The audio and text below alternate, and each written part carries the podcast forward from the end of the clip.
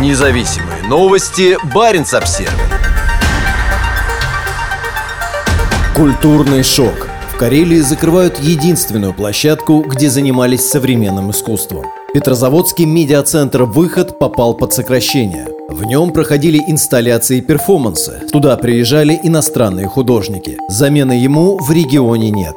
Петрозаводске закрывается медиацентр «Выход» – арт-пространство, известное и в России, и за ее пределами. «Выход» занимался продвижением современного искусства. По словам работников, площадка, которая является структурным подразделением государственного учреждения, попала под сокращение. О сокращении работники узнали в конце октября. Нас пригласили в Министерство культуры. Это было внезапно. Просто позвонили, спросили, можем ли мы прямо в этот день прийти всем составом на планерку. И там замдиректор Центра народного творчества, чьим структурным подразделением мы являемся, сказала, что вот принято такое решение. Подразделение сокращается, ставки сокращаются, рассказала сотрудница медиацентра, пожелавшая сохранить свою анонимность. По словам нашей сотрудницы, в медиацентре трудится 5 человек. Работникам выдали уведомление о грядущем сокращении. Их положено вручать за два месяца до увольнения. Очевидно, выход намерены закрыть сразу после Нового года. Медиацентр «Выход» появился в 2001 году. В нем проходили выставки современного искусства, инсталляции, перформансы. На этой площадке выставлялись российские и иностранные художники. Выход организовывал масштабные, в том числе трансграничные проекты. Одним из таких стал проект «Российско-норвежский путеводитель». Он открылся 23 февраля, за день до вторжения России в Украину. Авторы проекта отталкивались от книги Эрленда Лу «Лучшая страна в мире». А идея была в том, чтобы норвежские творцы делились своим видением России, а российские – Норвегии.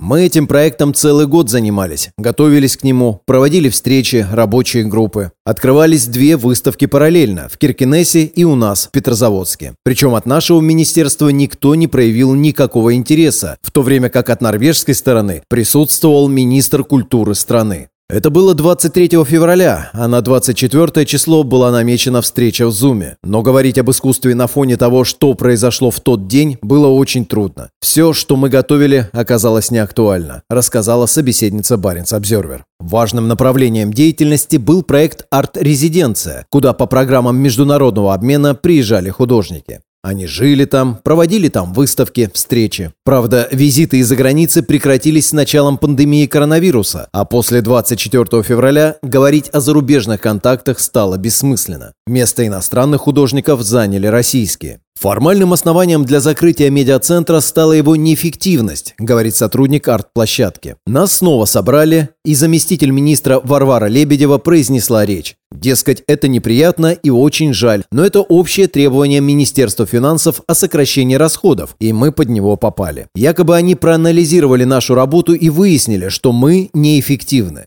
Однако нас никто не спрашивал. Мы считаем, что вы плохо работаете, а вот докажите, что вы работаете хорошо. Сейчас медиацентр дорабатывает, то есть проводит последние намеченные мероприятия. Есть текущая выставка, потом запланирована выставка Анны Даниловой с ее комиксами, а на конец года была заявлена выставка художников-любителей, на которую мы получили множество заявок. Она должна была открыться перед самым Новым годом. Я спросила про эту выставку на совещании в министерстве, и мне ответили, что все наши обязательства будут выполнены, рассказала работница арт-площадки. По словам сотрудников, в Карелии есть площадки, которые периодически занимаются продвижением современного искусства, но на государственном уровне и в качестве основного вида деятельности это делал только медиацентр «Выход». В интервью журналистам интернет-газеты «Столица на Онега» министр культуры Карелии Алексей Лесанин заявил, что теперь эта функция будет передана региональному музею изобразительных искусств. Он же якобы будет решать вопрос трудоустройства сокращенных работников. Однако все сказанное вызывает серьезные сомнения. Ставки-то не передаются, подразделение не переходит из одной организации в другую, а просто сокращается. И сомневаюсь, что у музея есть пять свободных ставок.